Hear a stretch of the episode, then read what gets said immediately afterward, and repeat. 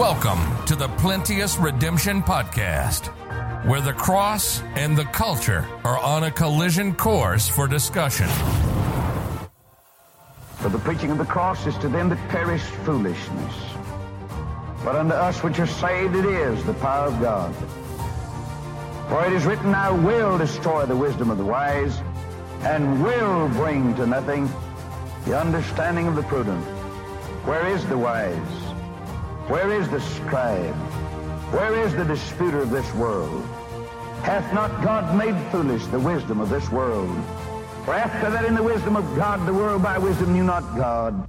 It pleased God by the foolishness of preaching to save them that believe.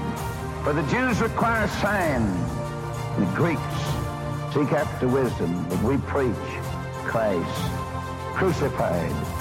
Unto the Jews a stumbling block, unto the Greeks foolishness. But unto them which are called both Jews and Greeks, Christ, the power of God and the wisdom of God. Now, here's your host, Thomas Irvin.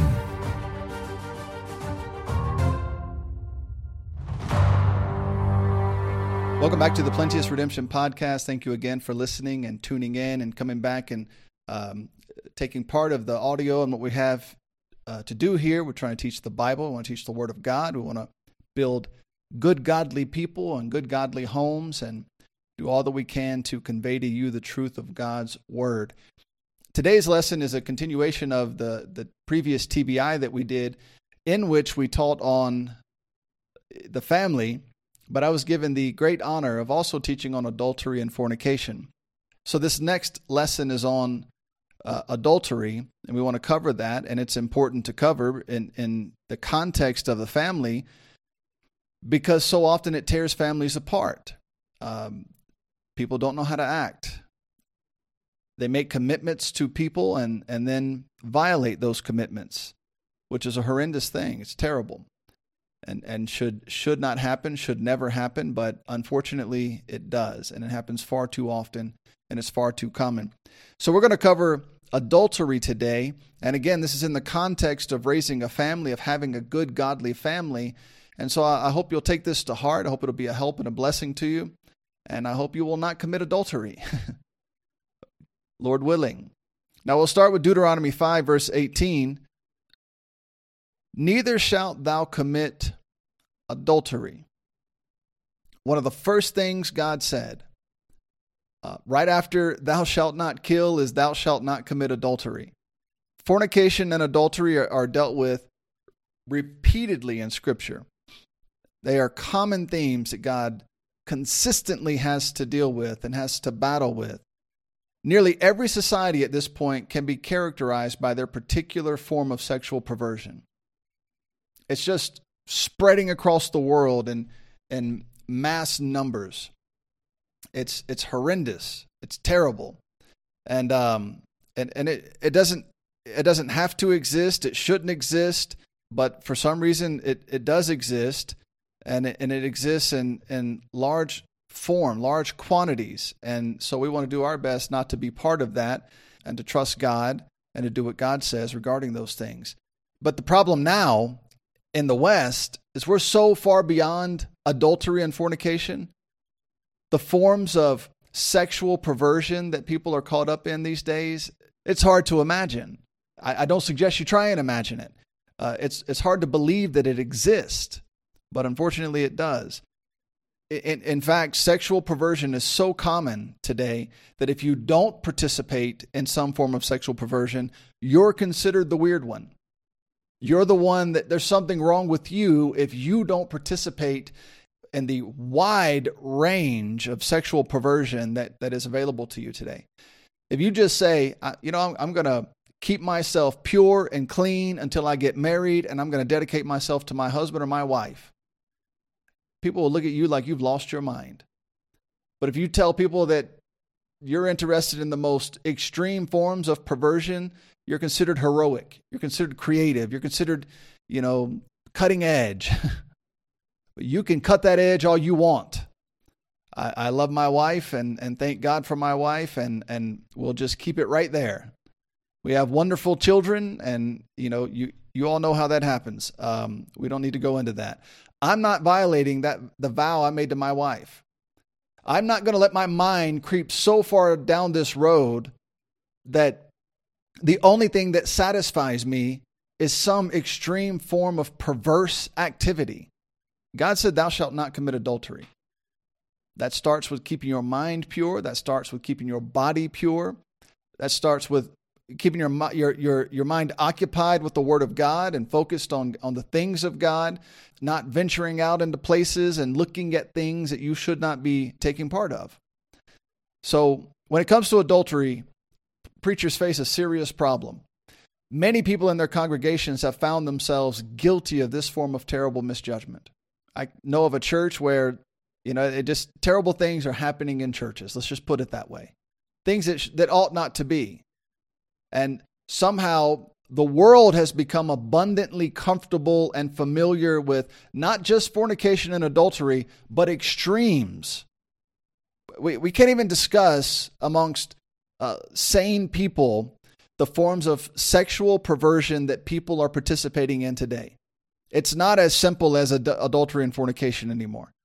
Um, but because the world has become so comfortable with it and the church has become so comfortable with the world, too many of God's people are caught up in these things and partake of these things. And uh, God willing, we can we can help turn that tide. So preaching on this topic causes them great harm, especially if they have repented and moved on. Uh, but then we are faced with another problem. How do we inform the next generation of Christians not to get swept up by, by the flood of sexual confusion and make the same mistake? We have to deal with adultery and fornication. We have to preach against it. God put it in His Bible, it's very clear. But we don't want to be unreasonably offensive to people who did make that mistake in the past and have, have moved well on in their life. Okay, so let me state up front uh, it is not my intent to disrespect anybody, to hurt anyone, to stir up unnecessary bad feelings from, from past events and past choices. If, if you were part of this and you repented of it and you moved on and you're living a victorious Christian life now, praise God. Keep moving. But the church, pastors, preachers, we cannot fail to preach on this topic. It has to be dealt with, and it has to be dealt with in a, in a, in a serious way. So, at the risk of offending people who made this decision in the past, um, we I have to open the Word of God and warn those who could potentially make it in the future. We don't want other people going down this road. I don't want to go down this road. I don't want those of you who went down this road in the past to go down this road again. So let's see what God has to say about these things and make sure that we, we obey the word and the mind of God concerning them. The main way that churches turn from the truth and turn, turn from high standards to liberal uselessness is through adultery and fornication it makes its way into the church, to your, your local assembly, and it's so hard to deal with because it means confronting those people and removing them from the church. But what if they're beloved by the church? It, it, so what ends up happening is men are crushed under the pressure of having to deal with this. And instead of dealing with it, they, they let it remain. They, they kind of sweep it under the rug and move on. Well, then the next time a confrontation is necessary about something less important, like maybe music or some standard haircuts or, or uh, dress codes or whatever it is, whatever line you intend to hold, you lost all credibility when you didn't deal with that fornication, when you didn't deal with that adultery. It, it all went out the window. So we, we're gonna make a make a point now. Let's take the stand now. Let everybody know right now what God says about adultery, that's what we believe, and, and how God says to handle it, that's how we're to handle it. So please don't do it. Don't put men who want to hold the truth, who want to hold the line, in a terrible situation by going out and, and getting involved in this situation because you know what the consequences are going to be. And and pastors, hold that line. The, you, you've got you, this has to be dealt with from a godly perspective. Um, but when it's not, everything everything turns. Everything heads down the wrong road. Once a man gives himself over to adultery or fornication, in a society that sees nothing wrong with adultery or fornication, they will help you abandon any semblance of truth or accountability as long as you pretend with them that they are still credible. See, this is what the world wants. They want everyone to just kind of settle into the comfort of their particular form of sin. They call it tolerance. So if you will acknowledge that you're a sinful creature who've done things wrong, and they can acknowledge they're sinful people who have done things wrong, then then what can happen, what will happen is we can't confront each other. We can't tell each other, you know that's wrong because they'll say, "Well, you did something wrong." Well, yeah, I did, but but no, there is no but. If you won't hold the line, okay? Now the standard is not brother Thomas, the standard is not your pastor, uh, the standard is not some man. The standard is the word of God.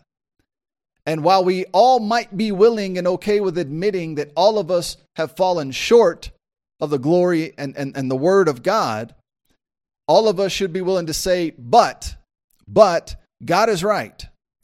Though I fail, though I, I don't do things right, though I've done things wrong, though I make mistakes and I do stupid things, and, and unfortunately, there's probably more stupid in my future.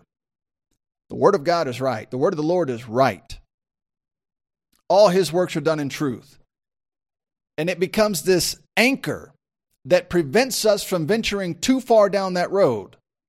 But when we abandon that anchor and we just say, you know, you've done wrong and I've done wrong, and since all of us have done have done wrong and there's no anchor to point back to, there's no source of right and wrong to point back to that is pure, that is righteous, that is holy, then that allows us to just let's venture down that road till we're all covered with green hair and and sexual perversion. So uh, we we we don't want to do that. We're going to anchor ourselves to what God says we're going to do what God says. We're going to obey God. And Lord willing, we're going to please God. And that's, that's our aim. Now, when it comes to sexual perversion, there are three sins according to the Bible. Three. There's fornication, which is sexual activity between unmarried persons. Uh, it is occasionally used when a married person has sexual activity with an unmarried person, but but the, the general standard is unmarried persons Adultery is sexual activity between married individuals with someone other than your spouse. If you didn't marry that person, if you if you're not locked in with that person through marriage in a biblical marriage, then you have no reason to be touching that person. And then the third is defrauding, refusing sexual activity within the bonds of marriage. Um, when you get married, you gave yourself to that person male or female. Okay? Husband, you gave yourself to that woman. Wife, you gave yourself to that man. Uh, it, the Bible says you are defrauding that man or that woman, your husband, your wife, when you don't give them what they desire. That one's rarely taught on. uh, actually, adultery and fornication are not are not preached on enough, and that line's not held strong enough but nobody, certainly nobody goes out and teaches on defrauding one another. At least I've not heard much of it. So um, that's the three types of sexual perversion in the Bible or, or uh, sexual sinful activity. And then there are three types of adultery in the Bible. Let's look at Proverbs chapter 6 and read verses 32 through 33. But whoso committeth adultery with a woman lacketh understanding he that doeth it destroyeth his own soul. A wound and dishonor shall he get, and his reproach shall not be wiped away. Mm. That's those are strong words for um, for people who who want to toy with adultery and fornication. God takes it very serious. God said, "You lack understanding. You don't understand. Like your your you're, you're not far removed from a dog. A, a dog has no understanding. A dog just roams around sniffing things, and then when he finds something that he thinks smells good, he, he does his business. Well, if that's, that's the extent of your ability to understand how to use the, the, the gift of sexual activity that God gave to man, you don't have any understanding. You're, you're just an animal. Now, some people will be excited about that. They think it's a good thing to be called an animal and to live and treat, you know, to live and act like an animal. Uh, others of you are a little more sensible and would and would prefer to stick to mankind and have some understanding. Now, it's interesting. He says, lacketh understanding. If you listen to the previous lessons on the family and, and raising children, where was he supposed to get that understanding? Well, one place would be from the instruction, commands, and corrections of his parents. Mom, dad, what is your attitude? What is your mentality about adultery and fornication? He de- the Bible says he destroyed his own soul. And for what? For a moment of pleasure? I hope it's worth it. Just a few minutes of, of pleasure, of feel good, you would destroy your family, your life your soul? That doesn't seem like a good trade off. Um, look at Mark chapter 10. We'll read verses 1 through 12. Mark chapter 10. We'll go through the rest of these quickly. They're, they're pretty self explanatory, but we'll, we'll, we'll discuss them briefly. Mark, Mark chapter 10, verses 1 through 12. And he arose from thence and cometh into the coast of Judea by the uh, farther side of Jordan and the people resort unto him again, and as he was wont, he taught them again. And the Pharisees came to him and asked him, Is it lawful for a man to put away his wife? tempting him. And he answered and said unto them, What did Moses command you? Very important question. He didn't say, What did God command you through the law of Moses? He said, What did Moses command you? And they said, Moses suffered to write a bill of divorcement and to put her away. And Jesus answered and said unto them, For the hardness of your heart, he wrote you this precept. But from the beginning of the creation, God made them male and female. For this cause shall a man leave his father and his mother and cleave to his wife, and they twain shall be one flesh. And so then they are no more twain, but one flesh. What therefore God hath joined together, let no man put asunder. And in the house, his disciples asked him again of the same matter. And he saith unto them, Whosoever shall put away his wife and marry another committeth adultery against her. And if a woman shall put away her husband and be married to another, she committeth adultery.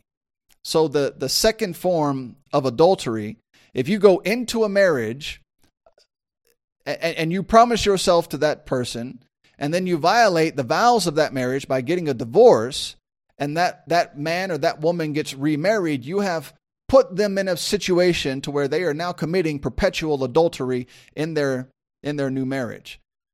Uh, under the law, you couldn't get remarried. Once you got remarried and, and, and you got divorced, it, there were there were severe there were strict stipulations about how that was to happen.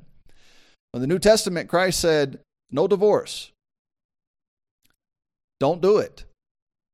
If you do and you get remarried, now you're in a perpetual state of adultery." What what are you going to do? Well, what you should do is to go into the first marriage, the original marriage, with the understanding that this is your only opportunity. And if you were to go into that with you, with understanding that this is your only opportunity, then then you would you would be far more serious about about how to handle these things. You you wouldn't toy around with it. You wouldn't try and pretend that that you have a way out of this marriage. You'd be more careful about your original choice, which you should do.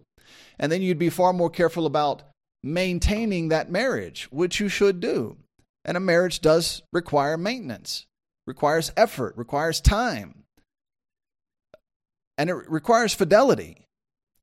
And and the more the more dedicated you are to that marriage, then then the, the, the much stronger chance that it's going to survive, it's going to make it, that the two of you are going to stick together. If both of you go into it with the idea that I don't get another shot at this, I get one marriage. I understand you can jump out into the world or to some liberal crooked church, and they'll tell you to get married and divorce and remarried, whatever you need, whatever your heart desires. um, that's not how it works with God. God God says you get married, you're that's it. You're married. Stay there. There's there's no jumping around and and well it didn't work out. I don't I don't you know I'm not happy. I'm not in love anymore. Whatever that means, None of it is none of it is is in line with reality and none of it is in line with the word of God. So so don't do it. The people say I I fell in love. Well, get up. Stop falling. You don't fall in love. Love is a choice. And the, the continuation of love is a choice. What you fell into was some form of infatuation. You fell in love with an idea, not a person. Because when you love that person, you're dedicating yourself to that person, and then you need to do what is required to maintain that marriage, that relationship, and, and keep it together. And if you don't, well, then you commit the second form of adultery if you get remarried. Look at Matthew chapter 5, and let's read verses 27 through 30. Ye have heard that it was said by them of old time, Thou shalt not commit adultery. But I say unto you that whosoever looketh on a woman to lust after her hath committed adultery with her already in his heart. And if thy right eye offend thee, pluck it out and cast it from thee. For it is poss- it is profitable for thee to that that one of thy members should perish, and not that thy whole body should be cast into hell. And if thy right hand offend thee, cut it off and cast it from thee. For it is profitable for thee that one of thy members should perish, and not that thy whole body should be cast into hell. God said, Keep your eyes where they belong. If you can't, pluck them out. Keep your hands where they belong. If you cannot, pluck them out. and so the third form of adultery is adultery that you commit in your heart, in your mind. Everybody understands that men in reality. Everyone understands in reality. I can't speak for the for the people who have exited reality and and live in la la land and and and make up gender pronouns and all sorts of other uh, really strange things that don't exist. But in the realm of reality, okay, everyone understands that men desire women. That's a natural thing. There's nothing wrong with that. The problem is when you don't get control over those desires. If you're walking down the street, sir, and you see a beautiful woman, there's nothing wrong with saying, with acknowledging she's pretty, she's beautiful.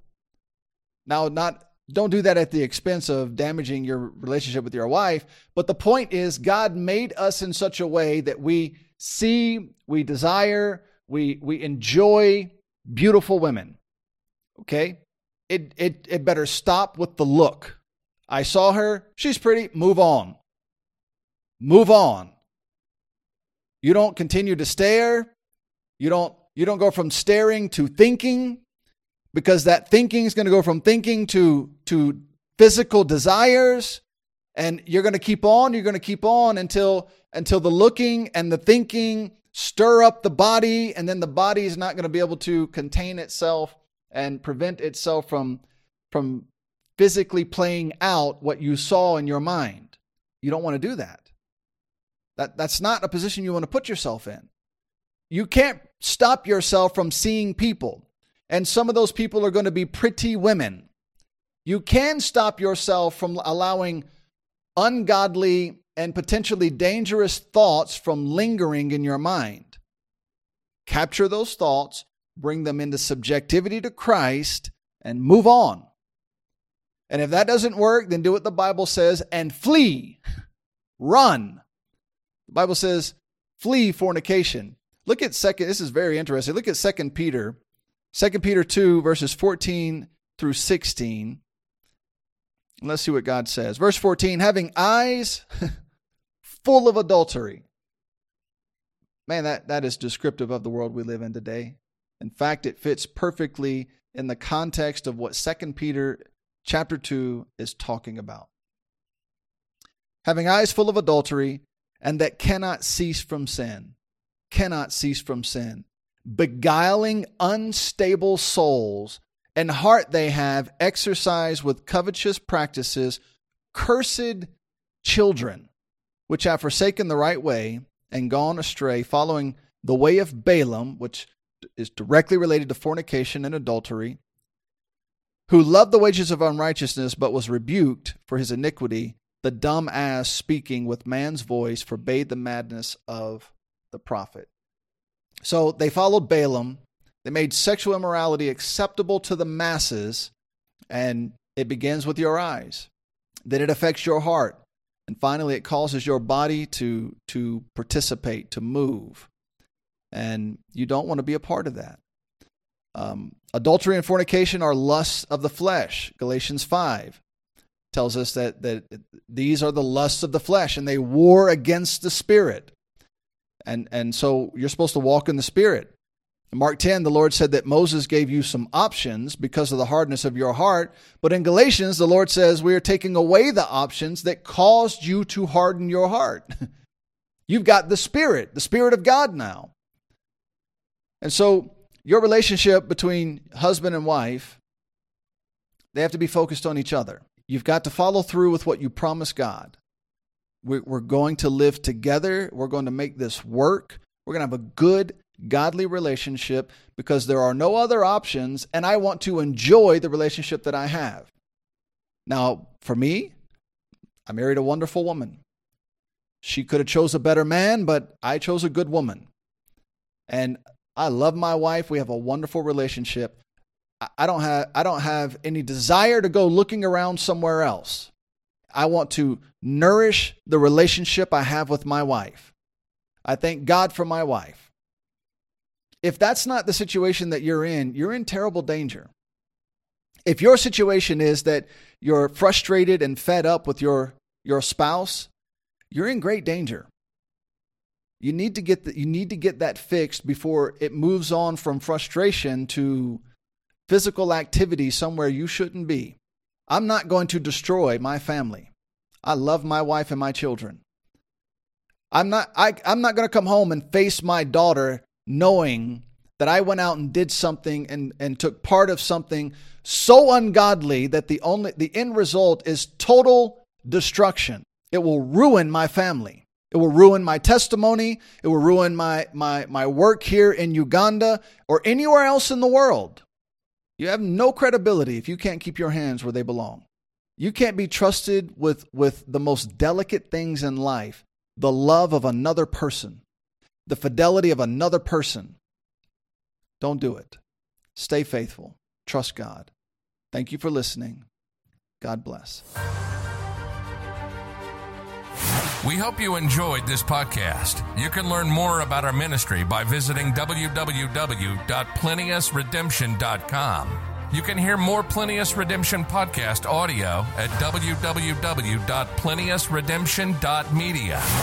Please comment below if this podcast has been a help to you. Also, inform us of future topics that would interest you. Thank you again for listening to the Plenteous Redemption podcast.